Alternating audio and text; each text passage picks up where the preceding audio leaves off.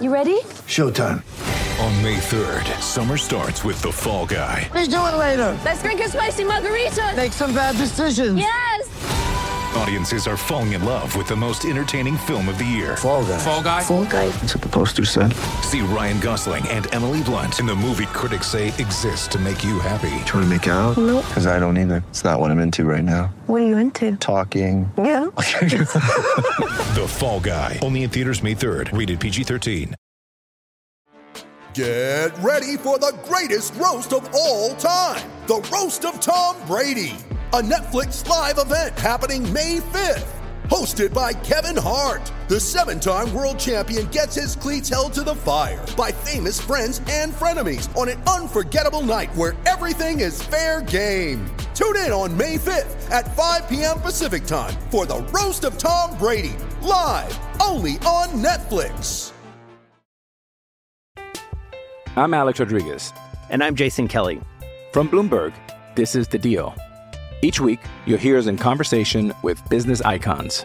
This show will explore deal-making across sports, media, and entertainment. That is a harsh lesson in business. Sports is not as simple as bringing a bunch of big names together. I didn't want to do another stomp you out speech. It opened up so many more doors. The show is called The Deal. Listen to The Deal. Listen to The Deal on Spotify. This episode is brought to you by Shopify. Whether you're selling a little or a lot, Shopify helps you do your thing, however you cha-ching. From the launch your online shop stage, all the way to the we just hit 1 million orders stage. No matter what stage you're in, Shopify's there to help you grow. Sign up for a $1 per month trial period at shopify.com/special offer, all lowercase. That's shopify.com/special offer.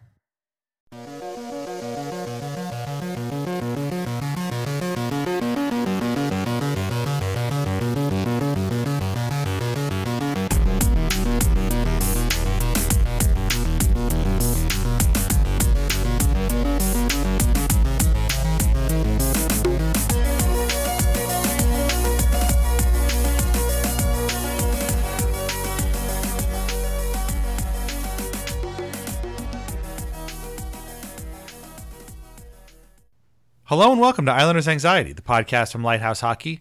My name is Dan Saracini. Joining me this Sunday evening via Skype is my friend Michael Lieboff. And Mike, the Islanders have done it.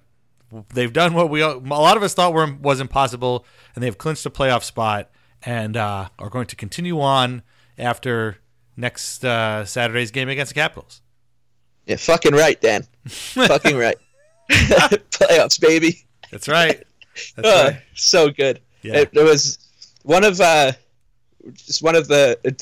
nicest couple days, I guess, you know, starting with that Jets game, and then obviously, I mean, there wasn't a doubt in my mind they were going to win that game against the Sabres. So, you know, usually when like a game like that, and this is basically every game, I was just like, this team isn't going to lose this game. After that magical Jets game, I was like, there's just no way. And usually that's an egg on my face, and they usually find a way to lose, but no, it wasn't. It was just from the second that puck dropped, it was the Islanders basically playoff clinching party all night. It was awesome. That was about as satisfying a game in that situation as we could have hoped for. Like, that was, you know, we all wanted them to come out and just, you know, they knew they had to win. We all knew the situation. They had to win the game. I mean, yeah, they could have gotten in with a Montreal loss, but they wanted to win that game, and a win guaranteed a clinching of a playoff spot. And they came out, and from the opening puck drop, we're not going to let up until they won that game. And it was only 1-0 after one period, but the only reason it wasn't 5-0, I mean, it ended up being 5-1, but the only reason it wasn't 5-0 in that first period was because Carter Hutton was outstanding. I mean, he made, I don't have the numbers in front of me, but he made like 20 saves in that one period, and kept the Sabres in it, even though they didn't deserve it as a team. And then the second period was more the same, although the Islanders ended up taking a 3-0 lead after that period. So, yeah, no, it was awesome. And like you said, that Jets game before it kind of has a little bit gotten lost in the shuffle, but man, that was probably the most exciting game of the year. And yep. Again, like you said, I mean, not a game that the Islanders typically have won in the last little while, you know, coming down from two goals down with about 5 minutes to go to win it. And so, yeah, that's been the theme of this season, winning games that you didn't expect them to win, basically. Yeah, I thought that Jets game was just what the doctor ordered coming off the Columbus loss, and it was just nice to see them to win a game that was, you know, a little back and forth, because most of the time when, you know, their recipe for success has been, you know, by limiting back and forthness to games and keeping it structured and keeping the game to be as predictable as possible. And, you know, I think that game just kind of showed them that they could win, you know, in a different environment, a different game style. Yeah. They ended up outshooting the Jets by 43-36, yeah, which is they deserved to win that game. Like I thought it was going to be, you know, a moral victory game, and they all of a sudden, you know, Jordan Eberle scored, you know, six times in like the last 3 minutes of that game. It felt like every time he was on the ice, he had a chance, and finally one or two of them went in, and The way I felt after that game, you know, there are a couple regular season games that really stick in my mind. Like I can remember them almost like perfectly, and I talked about the game against the Penguins when Mike Sillinger scored with like a minute left in regulation after a dominant defensive shift that he and Andy Hilbert, who's now on a two-week streak of being mentioned on this podcast, so congratulations to Andy Hilbert and Trent Hunter. They had a really good defensive shift against the Crosby line, and they went the other way and scored on a counterattack, and I think that game was 6-5 in February, and like I remember that game perfectly, and I remember this one. Like I don't think I'll ever forget the Jets game. It was a regular season game. Sure, it was a big one, but I mean, it's still a regular season game. And just the way that Islander fans reacted after that game, you saw how much it meant, and like how for a second I was like, maybe I'm overreacting. Then I opened up Twitter and saw like the absolute party that was going on, and I was like, all right, I'm definitely not. Like I'm going to enjoy this. There's something like sort of I guess. Metaphoric about that game, or metaphorical, whatever it is, but you know, you start out, it's 1-0 after 13 seconds, and it's 2-0 after 6 minutes, and like we have seen that script play out before. We saw it last year, you know, Doug Weight hockey. We've seen it under Jack Capuano. They just, you know, it's just not their night. They're off kilter. They're out of sync defensively, and the other team is pretty damn good. And you're in their building, and well, it's off the rails right from the beginning. But you know, Barzal scores in that sort of partial breakaway, and it's 2-1, and you're like, oh, okay. So you know, and towards the end of that first period, they kind of started to shift the ice a little bit towards their end, and things were looking okay. And then the second period, they were phenomenal. I mean, they outshot the Jets 20-8, but the Jets ended up taking a 3-1 lead. And you're like, oh boy, I guess not. And so, but they came back. The Islanders kept hanging around. The Jets made it 4-2 at one point. And now you're like, well, I guess that's it. But then Eberle scores, right? And then, oh no, who was it that scored first? I know it was Ryan Pulock actually got the third goal right after the Jets had made it 4-2. Ryan Pulock scores to make it 4-3. And then Casey Cizikas ties it with a minute and a half to go. And you're just like, holy cow, they did it. They came back. They were pressing, playing really well. And then they tied it. And with a minute and 13 seconds, or what was like, no, it was a minute and 30 seconds to go. And I'm sure I was thinking, I'm sure a lot of other people were thinking like, okay, this is great. Get to overtime. You've salvaged a point. Good work. You did it. But that's not how these Islanders think. And after that, as soon as that goal was scored, they came right back on the ice, and Matt Barzal was right back into the Jet zone again. And, you know, he carries it deep, which is what he's been told to do. And he kicks it out to Lee and Eberle, who was right behind him, supporting him, which is what he's supposed to do. And Eberle scores, and it's 2 goals in 30 seconds. Now you got a minute and 13 left. And the Jets really had no kind of push at that point. They spent a tiny bit of time in the Islanders zone. But when it was over, it was almost like too much to kind of even comprehend. Like, did they just do what I think they just did? And the reaction from Lehner, because they were in the Islanders zone when the game ended, his reaction, and Lee and Cizikas, they were all kind of right there. And their reaction, their hugging and everything, was just absolutely inspiring. It was priceless. It was awesome. It was inspiring. I've seen Henrik Lundqvist celebrate in the blue paint 600 times in my life like that, you know? And I've always just thought about, you know, like, oh, you know, those type of wins just don't really happened that often to the Islanders, where the goalie, who's usually very cool and the game's already in hand, so you just like skate to that. To see that, that was awesome. I mean, I thought it was a big deal that he celebrated like that. I really did. I was like, this is awesome. Like, I can't believe I'm watching this. I can't. And then Lee tackled like 8 different teammates throughout the night in different celebrations. When he tackled Eberle into the goal, I started laughing. I was like, oh my God, these guys are. I almost felt like I was with them. I like wanted, but physically, my body wanted to get up and like jump on something like a doggy pile situation. And it was. Yeah. We're gonna. It was like hard, very hard not to get emotional about that. No, and it was, and again, they knew the situation going in, and we're gonna talk a little bit about this later. But I feel like this incarnation of the Islanders has been connected to the fan base, I think, in a more deep way than they have been. I mean, there's always been that connection there, as you astutely pointed out several episodes ago. We're Islanders, and so the team name is kind of like a thing. It's a connection. They're not just some sort of arbitrary name made up for the locals. It's for the team, it represents the locals, and there's always been that connection there. But I feel like this team is connected to the fan base in a very special way because of the predictions prior to the season. Obviously the John Tavares thing, the coach coming in and literally changing how the team thinks, which is pretty remarkable, from all the players on down.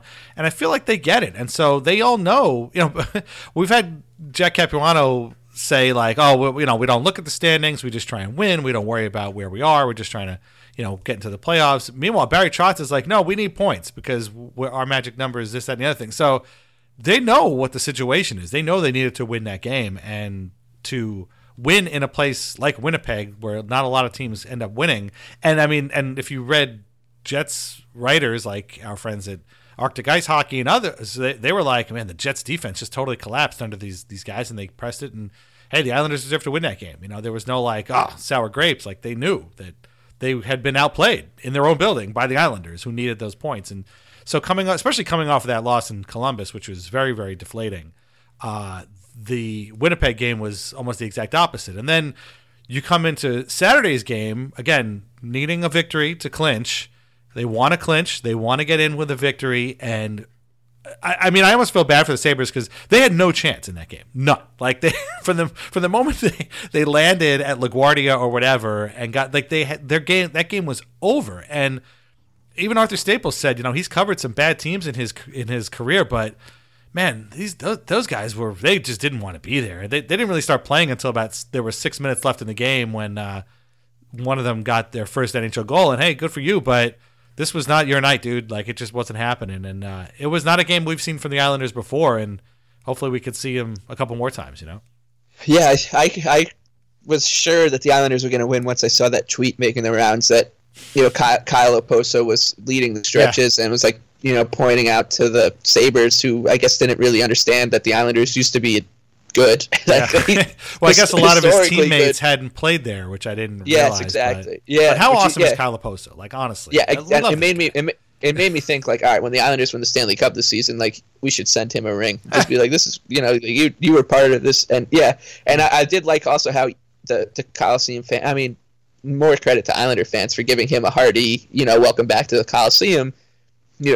And Brendan Burke it wasn't lost on Brendan Burke that they did that, and in 2 days, 2 days later, Tavares comes back. So it's just like, it just goes to show you, like, this is a guy who treated the Islanders with a lot of respect from, honestly, I wouldn't say his first couple years, sure, there was like some up and down, but Okposo then really grew up. We watched him grow up and loved being an Islander, and it didn't work out, obviously, and he's now kind of turned into this new phase of his career where he is the elder statesman for the Sabres and has been on some bad teams and is trying to like lead them through what he went through on the island, and I think he understood like what was going to happen that night almost, and that's why he pointed. He's like, listen, like this could be us, this could be you guys, like we could be the team doing this next year, and when I saw that going making rounds, it's just like he knows what's coming, like he's not preparing them for battle, basically. He's preparing, like, listen, like, you're going to be very jealous on this side of the bench of what's going to happen over there because this is a team and a fan base. And,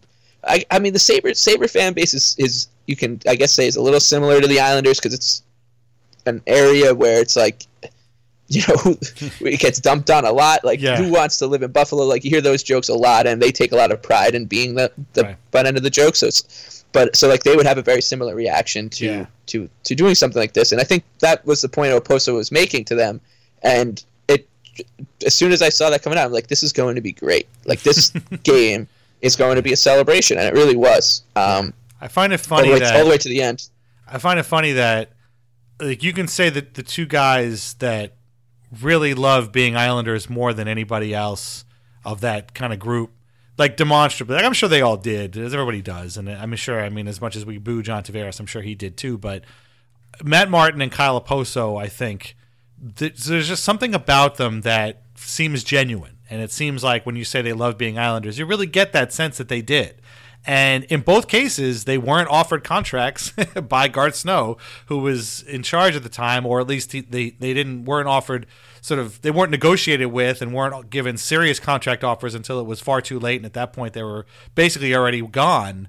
And, you know, Matt Martin's already back. And I'm not saying I would love to have Kyle back, although I guess I would. And, you know, and he's not quite the player that he was when he left. But, yeah, you know, there's something about them that just seems like they really loved and appreciated being here.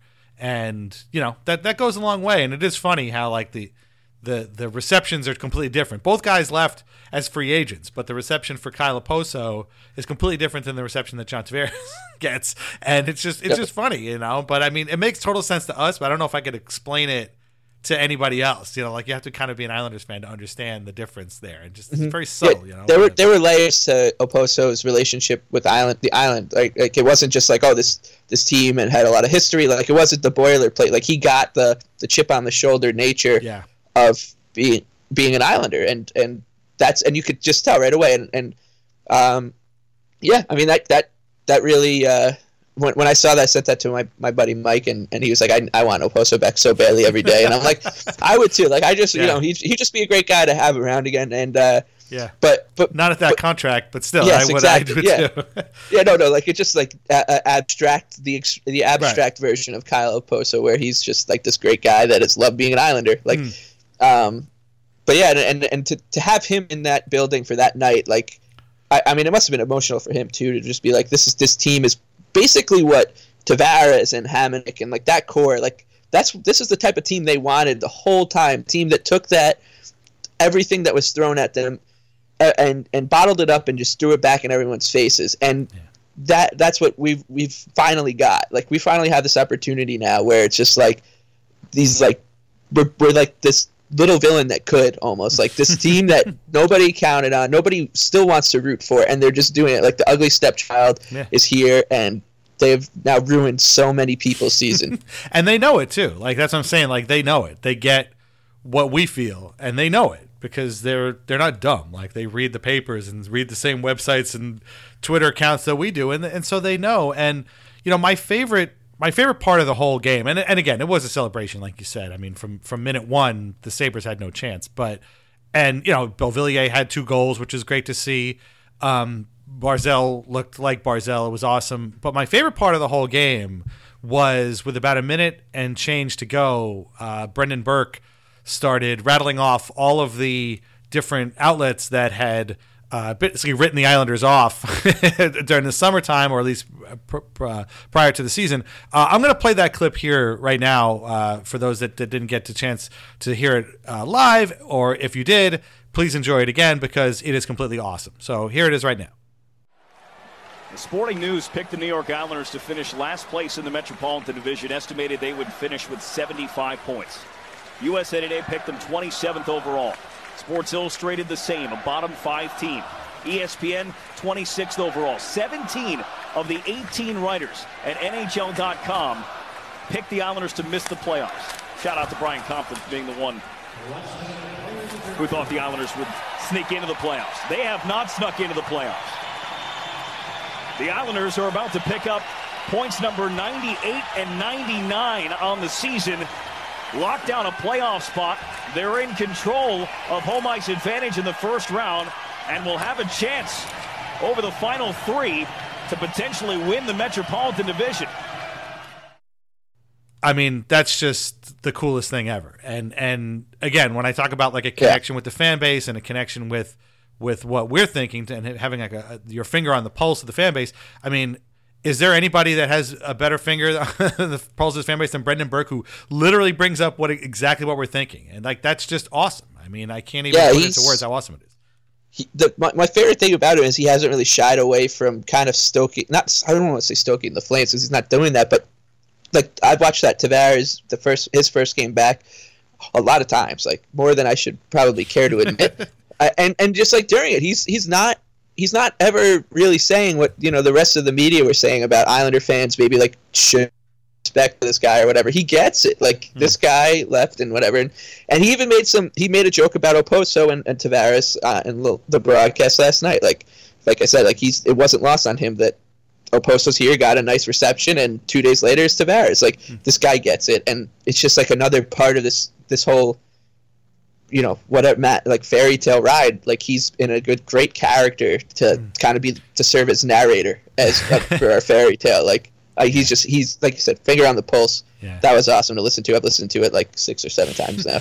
We've been very lucky. At least I mean, in just my lifetime alone, the Islanders have had Jiggs McDonald, Howie Rose, and now Brendan Burke. I mean, that's an unbelievable run of quality play-by-play broadcasters that I guarantee almost no other team in any sport has ever had. I mean, yeah, you got like Bob Miller or something who does the Kings games for 50 years, but like to have those three guys all call your team's games for a combined, 30, 40, whatever years, that's outstanding. And I mean, each of them they're not the same guy. They're all different. I mean, Jiggs and Eddie was one thing, and Howie and Eddie was another thing, and then Howie and Billy and Howie and Joe and Howie and Butch and now Brendan and Butch, like they're all different, but we're just incredibly lucky to have these people. And when he started saying all that stuff and talking 17 of the 18 NHL.com writers all picked the Islanders to miss the playoffs, and shout out to Brian. And as soon as he said that, I'm like, I think I know who it was that probably picked the Islanders to make the playoffs. And sure enough, it was our friend Brian Compton. But, I mean, that's just how it is. I mean, nobody picked this team. And I mean, when I say nobody, I mean us too. Like, I'm not going to sit here and be like. I was just about to say, me and you. If you go listen to like probably the first 3 or 4 episodes of the season, like we're like, all right, we've given up. This team is going to suck. Yeah. Like we gave up in the middle of the summer. Yeah. I tried not to think about the Islanders forever, and what's the Sopranos quote? What they pull you right back in. Yeah, that's Godfather. Godfather 3. Yeah, the Godfather, right? Yeah, and then Silvio does it in the Sopranos, like in the first episode. But like. Yeah, I thought I would have if you had asked me where the Islanders would finish this season, I would have told you probably like 8 points out of the playoffs, whatever the worst possible situation was, where they would miss out on like a good lottery chance and not make the playoffs. Yeah, what is it? Because there's somebody who does is it Micah on Twitter who does like the fan misery or something like that. Yes. It's like you're just bad enough to miss the playoffs, but you're not. Good, you're just good enough to get a bad lottery pick. So I guess that might be the Flyers now. Might be in that boat, right? I don't know, something like that. But it's just it's amazing. And I mean, even our Lighthouse Hockey crew of Mike B, the great Mike B, the only one of us who said, "Hell yeah, the Islanders are going to make the playoffs." Everybody else was like, "Eh, I don't think so. I can't see it happening." And my answer was like, crazy shit happens in the NHL all the time. We just saw an expansion team in the Cup final. Like, and that could happen.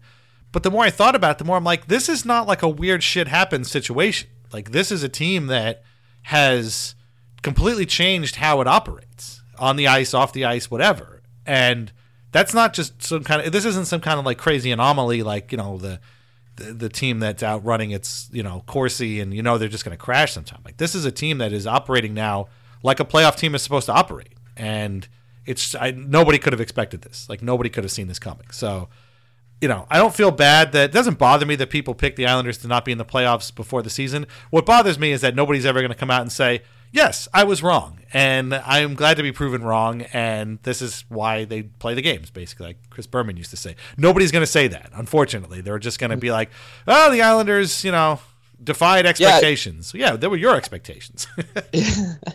And nobody – I went on Twitter before this episode. I was looking on and I was like, I'm gonna do this to myself. I'm gonna go look at Darren Drager. I want to see if Darren Drager mentioned that the Islanders clinched the playoffs last night, because I know where you're going with this. Yeah, it's got to be the best story in the NHL. Like this team that everyone and he didn't. So then I went to Pierre LeBrun. Didn't, like, nobody did. The only people that did were the NHL because they have to and NBC Sports. Yeah, and, like it's.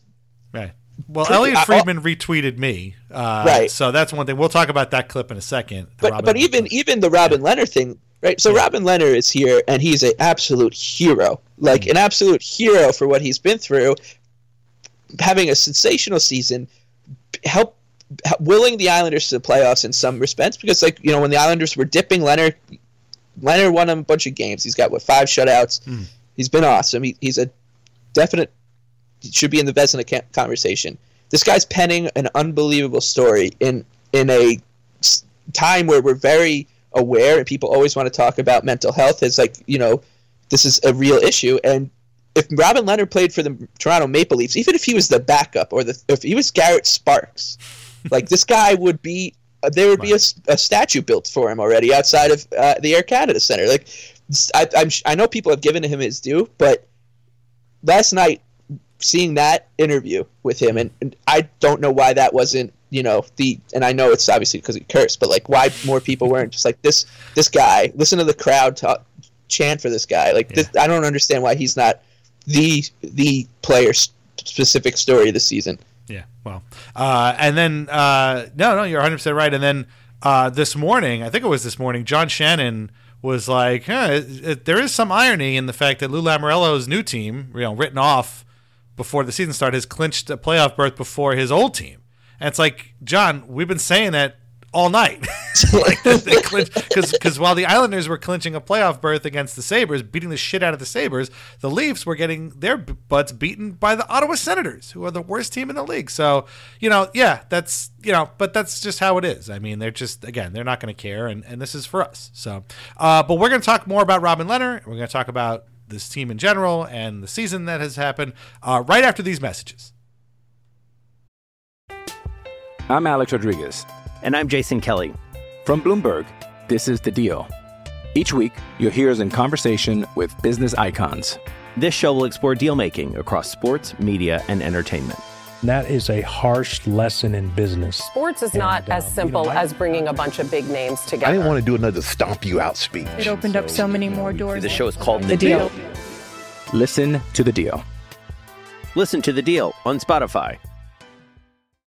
With threats to our nation waiting around every corner, adaptability is more important than ever. When conditions change without notice, quick strategic thinking is crucial. And with obstacles consistently impending, determination is essential in overcoming them. It's this willingness, decisiveness, and resilience that sets Marines apart. With our fighting spirit, we don't just fight battles, we win them. Marines are the constant our nation counts on to fight the unknown. And through adaptable problem solving, we do just that. Learn more at Marines.com. So by now you have probably seen the clip of Robin Lehner that Mike alluded to earlier in the episode where he's being interviewed by the great Shannon Hogan, and he, before he even answers her question, he, says, "Playoffs, baby, playoffs," and then he applauds the crowd and he says, "Fucking right." Tonight. Oh. Playoffs, baby. Playoffs. Fucking right. And he's just overcome with emotion. I captured it and tweeted it. Probably about a dozen other people captured it and tweeted it in various ways, and it's all over the place. And I mean, if that's not what this season is all about, I don't know what to tell you. And people kind of getting lost in, "Whoa, that's really classy of him." Yeah, dude, shut up. Honestly, there was a lot of those responses, and just those are the people that just aren't going to get it. But I mean, that's what this season's all about.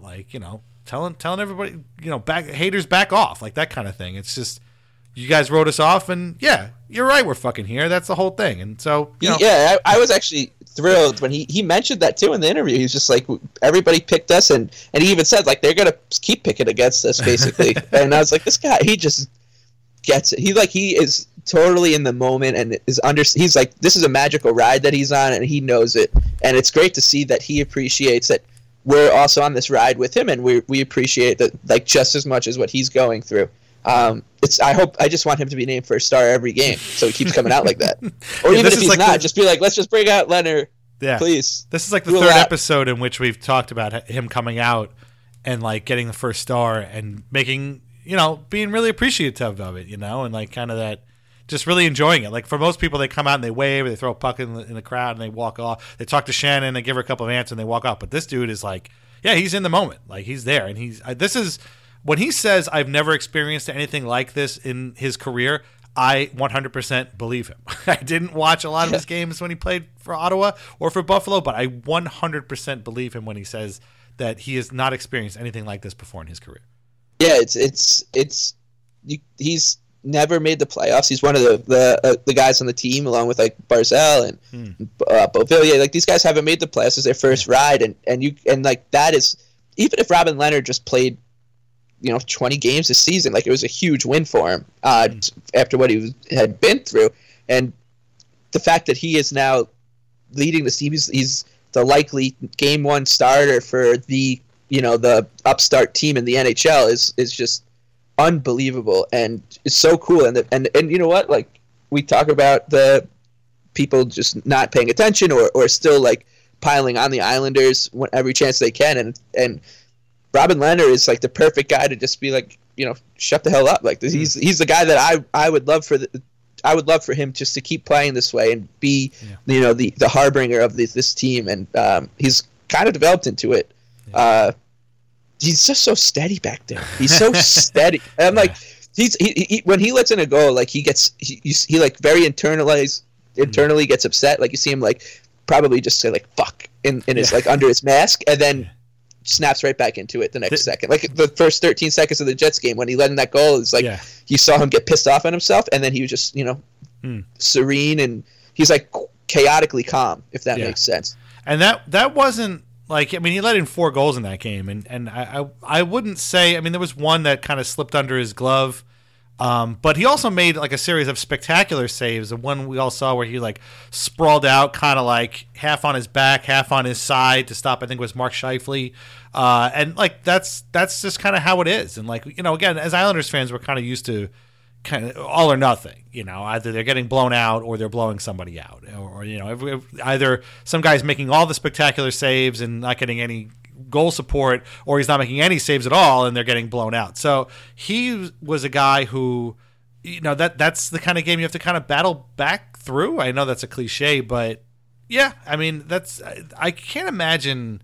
I wonder if it's worth even asking, although I'm not going to be in a position to ask, like, where was he exactly a year ago? Like, where was Robin Lehner on March 30th, 2018? Like, I mean, was he – I think he maybe had left the Sabres, for personal reasons, and maybe was on his way to rehab, or maybe he wasn't. Maybe he was kind of in the darkest time of his depression and abuse problems. So I guarantee that wherever he was, he didn't expect to be here a year later on Long Island, getting the applause from the crowd, people chanting his name as they clinch a playoff berth. And yeah, I mean, he's really, I mean, you could find metaphors in anything, but he's definitely one of the people who is representative of this team and their kind of rise from nowhere to here, which is crazy. And you saw how much he means to like the rest of the team too, like the Lee tackle, and then the hug and the embrace between him and Matt Martin, because here's another one. Like, Matt Martin was a healthy scratch last year. He was on a good team, but he was being healthy scratched every game, and he clinched a playoff. He even said, like, when he signed with the Leafs, I'm still an Islander fan. Like, if it's the Leafs don't win the Stanley Cup, I'm rooting for the Islanders to win the Stanley Cup. I remember he said that. So a year ago, like, he then, it's healthy scratch, and now he's one year later is clinching a playoff spot for the Islanders at Nassau Coliseum, the building that he came to love, and he's just gives this guy a gigantic bear hug at the end, and the two of them they said something. And it's just a beautiful, beautiful like picture and moment. And there have been so many of those like kind of emotional like things that most teams like. Sure, when the Pittsburgh Penguins clinch their playoff spot in 20 minutes or whenever they're going to do it, there'll be a nice little hug between Sidney Crosby and Matt Murray, but it's going to, or whoever, Casey DeSmith, whoever's playing goalie, and it's going to say, all right, let's like business isn't done. Whereas for the Islanders, it was like this really emotional thing, and you saw it on all their faces from the second that Jets game ended through this game last night, like. There has been it's been an emotional couple of days for this team and the fan base, and it's awesome. Yeah.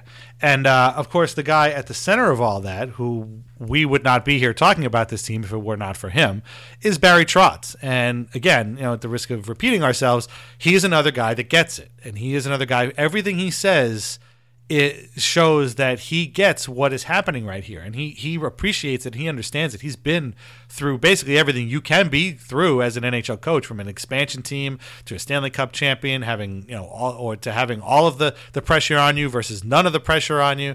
And without him, they are not here. And it's just, you know, from pregame when he's like, we need our crowd to be behind us.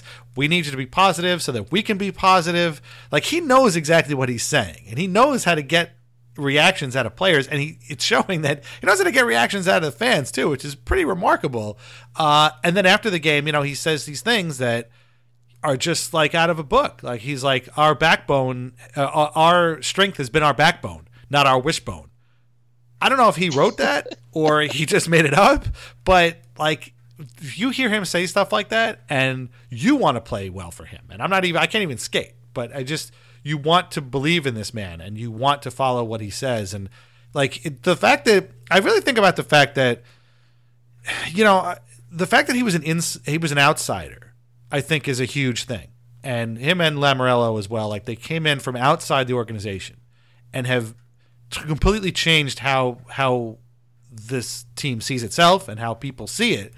And how we see it and how they operate. And I think had they been like internal guys, I don't think you would get that same reaction. And I'm not trying to take a shot at Jack Capuano or Doug Weight. I'm just saying that I feel like that lends itself to the feeling of a turnaround here. Like, these guys are new, and they have come in with new ideas and new feelings and new tactics, and it's made for a new season. And again, they're winning games that they would not have won previously under previous administrations, and that's pretty much a testament to the coaching staff that is all completely new, except for one guy. He's the only guy that we kind of complain about, Scott Gomez. But it's yeah, I mean, just he had the smile on. The post game thing was great. He's talking about different players and who played well, and Ryan Pulock, he said, was the best player on the ice, and it was just awesome. I mean, the whole thing. I love this guy. Yeah, I love him too. Like, he's a guy that.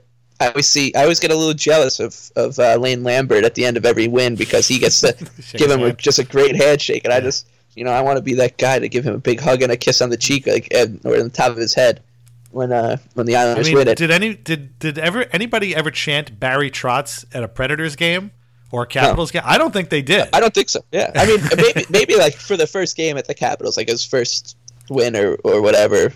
Who knows? But.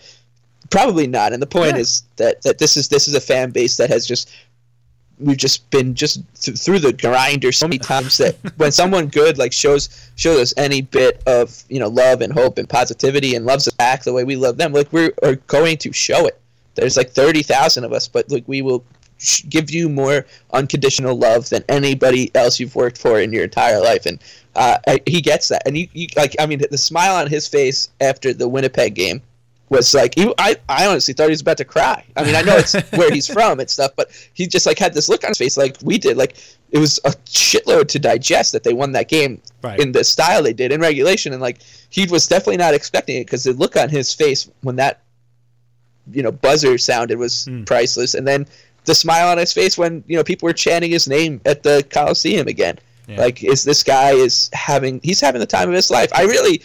He would never, ever, ever say it, but like, I really wonder if you'd be like, you know, if you could put the two seasons together, you want a Stanley Cup with the Capitals, but this season is like magical, and you are just being, if you are the toast of an entire island, like what it is would it be, and that's so hypothetical, it's not even worth getting into, but like, that's just like, this guy won a Stanley Cup last year, and I think he's been emotionally like.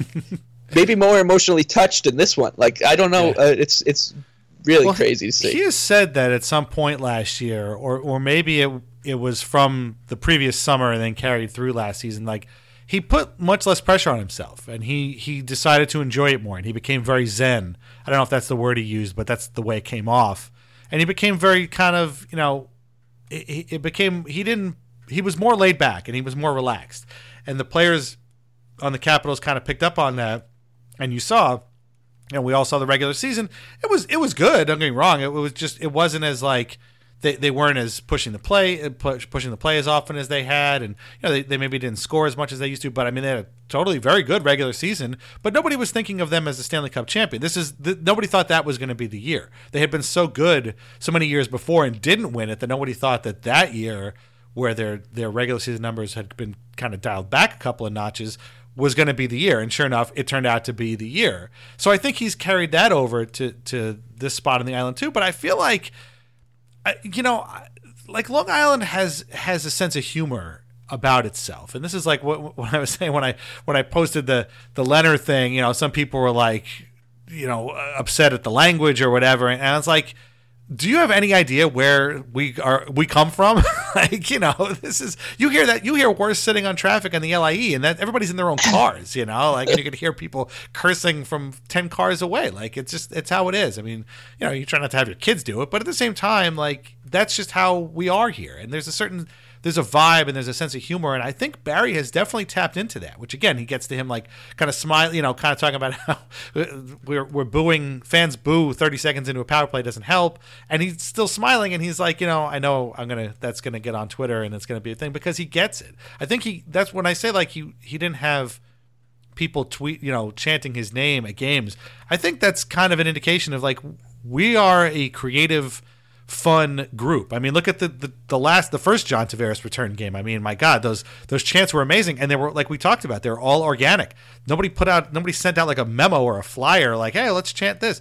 They just did it. You know, like two or three guys start doing it, and before you know it, the entire arena's doing it, and because it's funny, and that's just kind of how we are. And again, like, the people that don't pay attention to the Islanders and aren't really into it, they don't know it and they don't get it. I mean, let's face it, most media outlets treat the Islanders like they play on another planet. I mean, the number of times I saw the Sabres are in Long Island today to play that, like, dude, come on. This team's been around 47 years. It's on Long Island.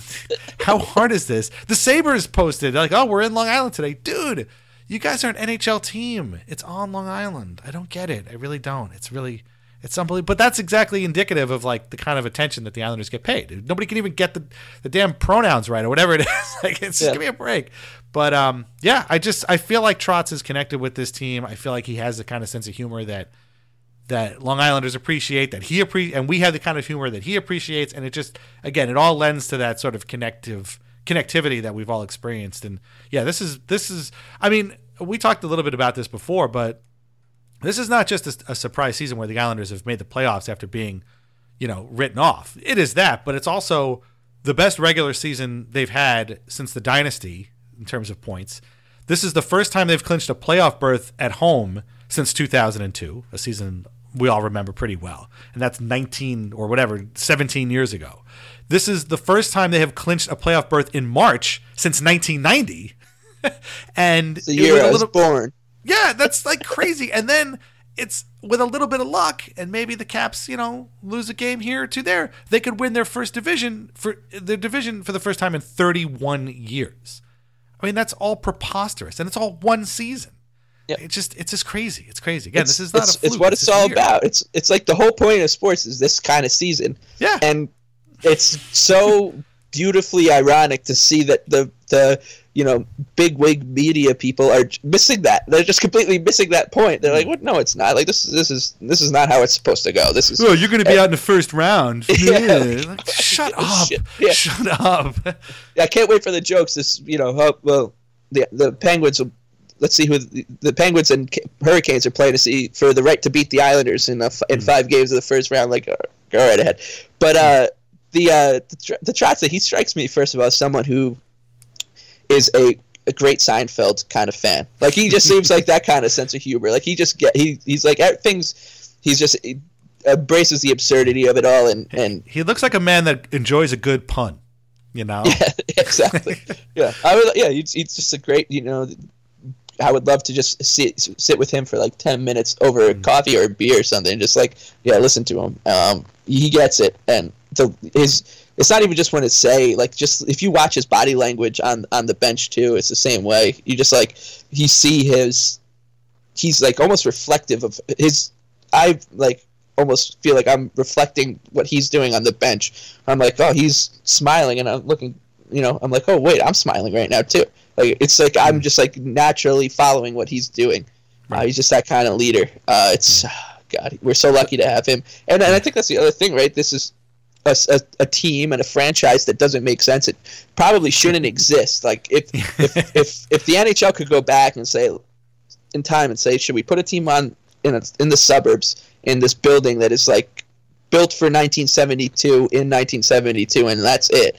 Like, would we do it? They'd say no. And Islander fans don't take that for granted, that this franchise, like, and we don't take anything for granted, and we don't take this kind of season for granted, which is why even if the Islanders get swept by the Penguins in the first round of the series, Brock Nelson in 20 years, if he comes into, you know, the Coliseum deli, he's not paying for his sandwich. Like there will be somebody in that place that will buy him his sandwich for him because he got swept in the first round of a playoff series. Because and that's just the type of people we are. Like if I saw Kip Miller in on coming down, you know, walking down the block, I would give him a hug. And he didn't. They didn't win the series. Like that's just the type of people, like the type of fans we are. Like, dude, Mark Parrish. Mark Parrish is a beloved Islander. He's a toast to town. Yeah, he really is, and he's earned it. I mean, he's a good dude. He was a good player on a team that, you know, didn't get out of the first round. But hell, if we love Mark Parrish, like we just do. It's just funny. But I totally agree with you. I mean, let's hope they don't get swept in the first round. But yeah, I mean, this has just been a season that you know, this is what it's all about. And so, you know, we need to enjoy it, whether people do or don't. It's just, it's been a lot of fun. The timing of this is perfect too, because of the game tomorrow. Yeah. Probably Monday. Because there's like this video today that TSN put out about John Tavares, saying, you know, he knows tomorrow's going to be annoying too. Like fans are going to be booing him. We are. It's still well deserved, but at this point it's like almost like we've moved on from it. Like, listen, we already showed you exactly how we feel. We made you feel this big in this place, and I'm putting my two fingers together. You can't see it because it's not TV, but you know we made him feel like an ant in this building that you know he quote unquote loved, and he's going to come in again tomorrow, and he's going to get shit on again for 3 hours, and it's going to be another celebration because the Islanders without him are having their best season in 20 something years, and he's missed out on it, and we're going to be thrilled to show him that, and it's going to, I think it honestly might be even more. Like, he might be more unsettled by tomorrow than he was on February 28th, just because it's going. The vibe is going to be so happy rather than us sitting on eggshells, like nervous if the Islanders are going to win or lose. But because it doesn't really matter. Like we're in the dance. Like this is great. Right. I feel like the "We don't need you" chant is going to be used a lot, and I feel like if Anders Lee has a good game, you're going to hear that's our captain a lot too. I think they're going to kind of focus on those two. Real quick, we were going to do an episode after the Leafs game, but now that they've clinched, it was more fun to do it now. And then we'll talk, I guess at the end of the other end of the last three games that they have. But I just I don't know what the Leafs clinching situation is like. I don't know what their magic number is. I don't care. I'm not going to look it up. But I feel like regardless, the Islanders are going to want to win that game. And if the Islanders do win that game and the Leafs clinch because, the Canadians lost or something like that halfway across the country, well, so be it. They're going to back in like that. I don't think the Islanders, despite the fact that they're already in, I don't think that they're going to just sort of like write the game off. I feel like they're going to come in and that's another Trotz thing too. Like, I just feel like he's not going to let them off the hook. And he even said, like, I want them to enjoy it. I want them to celebrate, but not too much because the job isn't done. We still have games to play. And all the players seem to kind of echo those thoughts. I mean, especially Casey Cizikas, he said something like, well, yeah, we got more games to play here.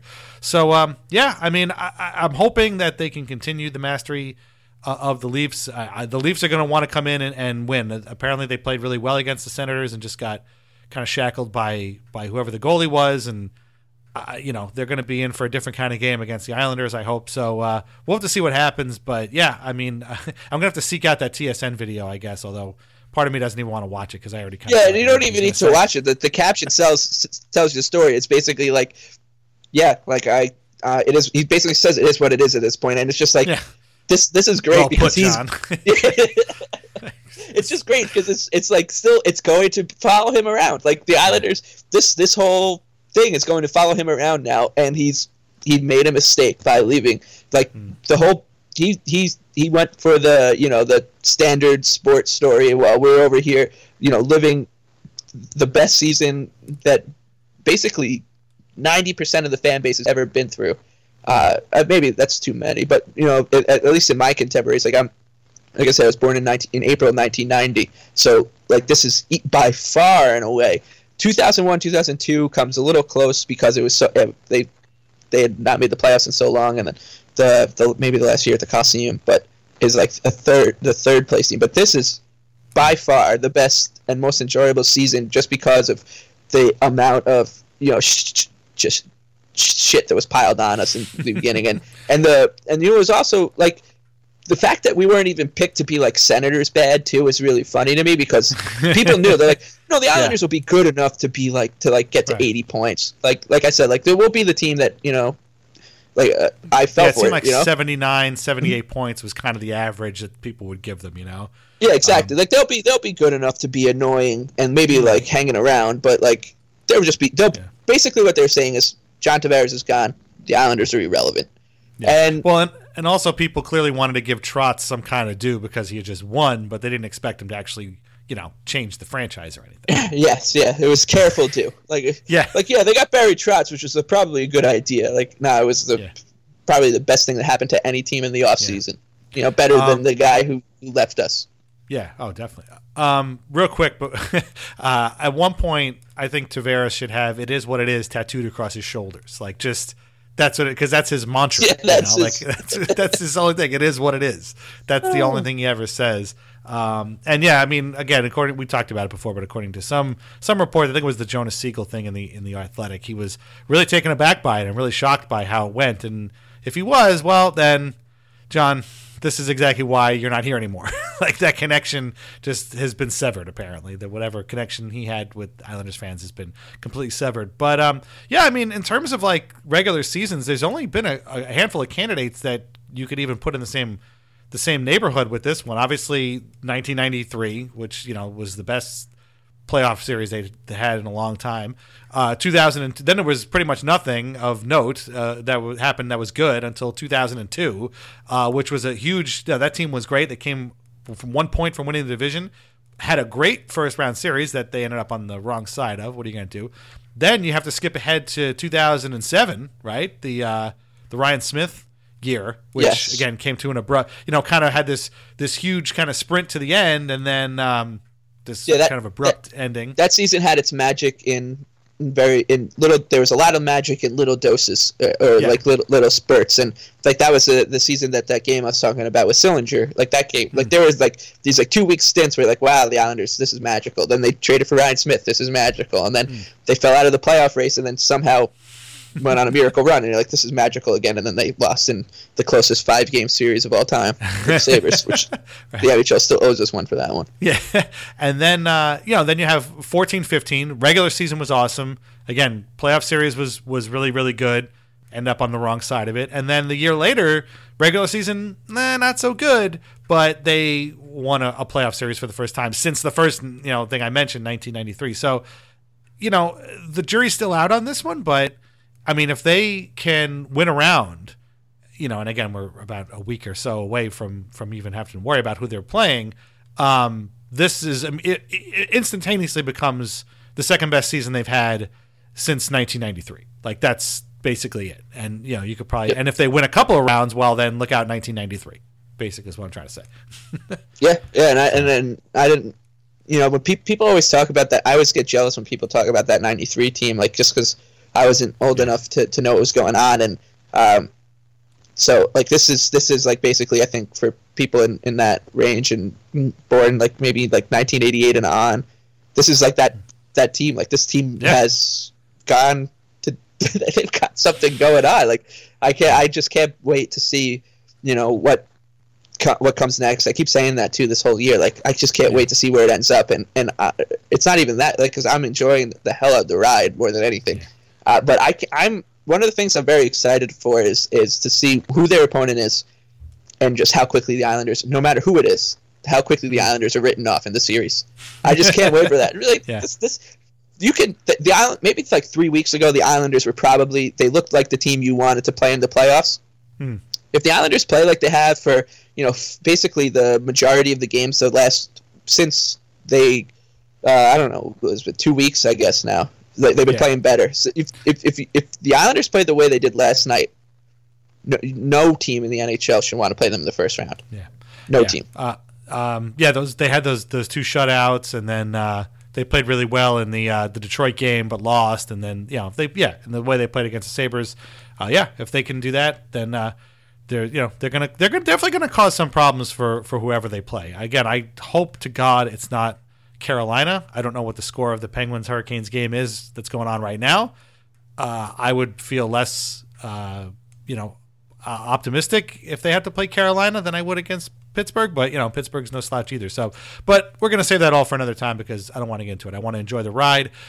We are gonna leave. Normally, we try and leave with something positive. I'm gonna leave with something a little bit worrisome. I don't want to say negative, but we got some news today. So Val Filppula, a couple weeks ago, turns out he had a shoulder injury. He's gonna be out a couple of months, and the Islanders recalled Tanner Fritz from Bridgeport to play third line center. Fritz came in, played well for a couple of games. Well, now he's out 6 to 8 weeks thanks to a blood clot between his fingers.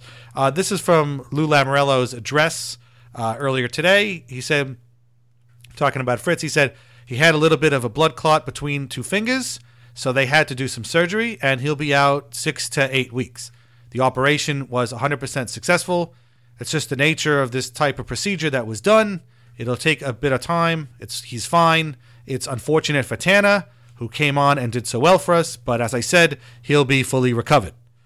So that's good to know that he'll be fully recovered, but it's not going to help the Islanders in the present. And as good as they've played in these last two games, they've been doing it with Leo Komarov at center, who is nobody's idea of a center. So good on the Islanders for getting, these two wins with that, that kind of lineup problems. They're going to need to do something, and I don't know what they can really do. I don't know either. I was coming, my brother's in Maryland, and I was going through it in my head, and I'm I wonder if the last two games end up being kind of moot points if you just call up Otto Koivula and say let's just see how he does in the NHL. If he shows up, but I don't think they'll do that. No. I really have no idea. I don't know. Yeah. You move Bailey or Beauvillier to center. Or Beauvillier, yeah. Yeah, you go through that whole thing again. I have no clue. Michael Fornabaio earlier tweeted that if you wanted to call up a center, I think he was talking to Islanders fans, but because nobody was really talking about it, but if the Islanders really wanted to call up a center, John Stevens would be the guy. I don't know what kind of season he's had for Bridgeport, but he's kind of a defensively responsible guy. He's been around for a long time. He's the son of former Kings and Flyers coach John Stevens. Let's look up Stevens's numbers. Let's see, what is he looking at these days? Stats. The Sound Tigers redid their website, and it looks a lot nicer, but it's still kind of cumbersome to use. Well, he's only got 7 points, so that's not good in 21 games. It's going to be from New Jersey. If they call someone up, it's going to be friggin' Steven Giant, isn't it? I really hope not. That would really be a problem. Lou said that they don't plan on calling anybody up, although he said this before Fritz was called up too, but Lou said in that same press conference, we're very comfortable with the people we have here. We'll just go accordingly. So, we'll have to see how it works out. But that is suboptimal. And again, I don't want to take anything away from the two games. If anything, that makes the two games that the Islanders just played even more impressive, that they won with Leo Komarov at center, taking dumb penalties like he did in the Jets game, which almost derailed the whole damn thing, Leo.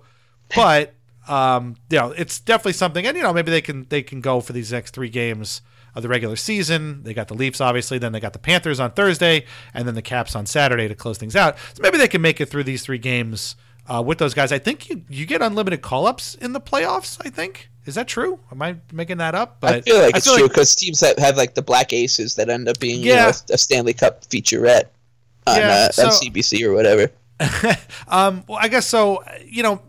I guess what I'm trying to say is that if they kind of go this week without calling anybody up, that might not be the end of the world, because the Sound Tigers have have lowered their magic number to 2. So they're trying to make the playoffs too. And, you know, maybe keeping those guys there for the little while that they have is something that the organization wants to do. And, you know, maybe once the playoffs actually begin, the Islanders will make a call up then, and they'll just kind of make a go of it with Leo here. You know, he's going to play the game anyway, so what are you going to do? But that is something to worry about. And, you know, Fritz didn't play the game in Winnipeg, and we were all like, oh, that's not good. And Trotz was like, no, he's okay. And then today it's like, no, he's out 6 to 8 weeks because he had a blood clot in his finger. What? Are you kidding me? But, you know, like we said when Val Filppula went down, when your team is really suffering because Tanner Fritz has gone down, that's a bad situation to be in. But, hey, so far, so good. I mean, they clinched, they're in, and, you know, looking forward to, again, maybe having a shot at winning the division still. Yeah, I mean, the great thing about this team is that it's that's not ideal, but their game isn't built around scoring from that position. So whoever does fill in, if it's John Stevens, like, or if it's freaking, you know, Steve Bernier or whoever, like whoever, like the husk of a player that fills in that fourth line center, if it's Leo Komarov, their marching orders are going to be simple. It's like, listen, your job is just to make sure that whoever the person you're playing against their job is really hard. That's it. Like it's so at least it's not basically that. Like you're not asking the world of somebody. And I'm interested to see, you know, who comes up. It really sucks because I thought Fritz was like really ended up being kind of a perfect fit for what they wanted out of that spot. Yeah, no, he played well. It's just, you know. My man Scott Eenzor, who was Matthew Barzal's old teammate from junior, he's not having a great season either. 9 points, 7 goals, 2 assists in 39 games. I think he was hurt for a while too. Now he's a center too. I would like to see him called up because he's my guy. He's Barzal's guy. I think that'd be pretty cool. But, you know, if he's not ready, he's not ready. So just a situation to keep your eye on. Again, you know, if nobody gets called up Monday or Tuesday. Again, the Islanders have off Tuesday and Wednesday, so there's also a chance that somebody can get called up then. I don't think it's necessarily we need to freak out about it. I think they'll make a decision probably come playoff time, and we'll see what happens. Okay. Wow. This has been an effusive and joyous podcast, so we'll just make these things real quick. SneakyAthletic.com. Put anxiety in the discount code box. You save yourself 10%. The playoffs are coming. Get the Fort Never Lose stuff. They have it there. Get the GOAT stuff with Barzal is heating up at the right time. SneakyAthletic.com. Save 10% by putting anxiety in the discount code box. This week's NHLNames.com NHL name of the week is Hauerluck, getting after it. Jace Hauerluck, a man whose name I have never been able to pronounce. Panthers, by the way, a couple of games over 500. So although they will be missing the playoffs for the 17th time in the past 20 years, Thursday's game will not be a cakewalk, I promise you. Be sure to check out NHLNames.com. Read Lighthouse Hockey every single day for your most up-to-date Islanders news and discussion. Subscribe to us on iTunes and on Spotify. I forgot to mention that last week. You can find us on Spotify. So if you're listening to Spotify at work, throw us on. You can hear us there. You can obviously hear Isles Buzz too. It's under Lighthouse Hockey. You can find all of us there. Thanks to everybody who is supporting us and already subscribed and downloading. We really appreciate it. It's been fun so far, so we're going to see what else is going on. What else? Nothing else, right? You should follow Mike on Twitter. What's your Twitter account? Yeah, I'm having it's the Big Lebowski with 2 E's. I was just going to say I'm having so much fun with everybody this season. I just can't. It's been awesome. Like I saw somebody in the city wearing an Islander jersey the other day, and like I'm seeing people with hats on, So I'm going down to I went down to Maryland to my brother Kevin. He's a Ranger fan. He had that's so weird how that works out. Everybody I know who's an Islanders fan has a brother who's a Rangers fan, or a mother who's sister. Yeah, he's like directly older than me. So I have 3 brothers. I have 2 older and a younger brother and a younger sister, and like. So he's the one who's like directly above me, and he had a kid a couple months ago, and I went down to meet her, and I was, you know, kind of joking around with him and my family, saying like I got to go this weekend because I can't, I'm not available between, you know, mid-April and mid-June because the Islanders, and you know they honestly get it at this point, like they're like yeah no that's okay, but so I'm in that place again, the Penzi. I was meeting my sister. We were taking the bus down together, and I was waiting for her at the foot of an escalator, and some guy came up to me, and there was a ton of Ranger fans in there because it was the night the Rangers played the Blues at MSG. And this guy comes up to me and goes, "You're the only smart guy in this place." And I was like, "What do you mean?" And he's like, "I had an Islander hat on." So he's like, "Dude, this team is so great." And we just sat there and we talked for 10 minutes. And he's like, "Yeah, I'm you know," he's pointed to his girlfriend or wife or whatever. She was wearing a Caps hat. She's like, she's a Caps fan. I can't wait to go down there and win the division on their ice in a couple weeks' time." And I was just like, that would never happen in 3 years ago. Like nobody would. Islander hats, first of all, weren't people weren't wearing them in the city. It was very rare, and so like just that moment and like that. Me and that guy just talked about how much we love this team and Barry Trotz, and we kind of ribbed the Capitals fans that we had Trotz now, and she's like, "I loved him so much. Like, I'm happy he's doing well with you guys." And yeah, it was just like just another moment in this like long season of really great that's moments. Funny. And I don't know, that guy was great. That's awesome. Hey, if you're listening, the guy that was pretty awesome. You made Mike's day. Look at that. Yeah, I made my day. On Wednesday, my wife and I and my our daughter, we went to a restaurant near us. This is in central New Jersey in Old Bridge, and we sat down and we were eating all-you-can-eat wings. And a guy 2 tables away from us was also wearing an Islanders hat, and I contemplated going over there and saying hello or something, but then he got up and left with the rest of his family, so I missed it. But again, I've also been honking. If I see Islander stickers, like no matter where I am, like I've just been doing the "Let's Go Islander" honk, and people have been responding, and it's just like this team is kind of captivating Long Island again. It's awesome. No, it has been, and again, it's the kind of season that we have not seen here in a very, very, very long time, and it has been a lot of fun. And you can enjoy more fun if you follow Mike on Twitter at The Big Lebowski with 2 E's. So you should definitely do that.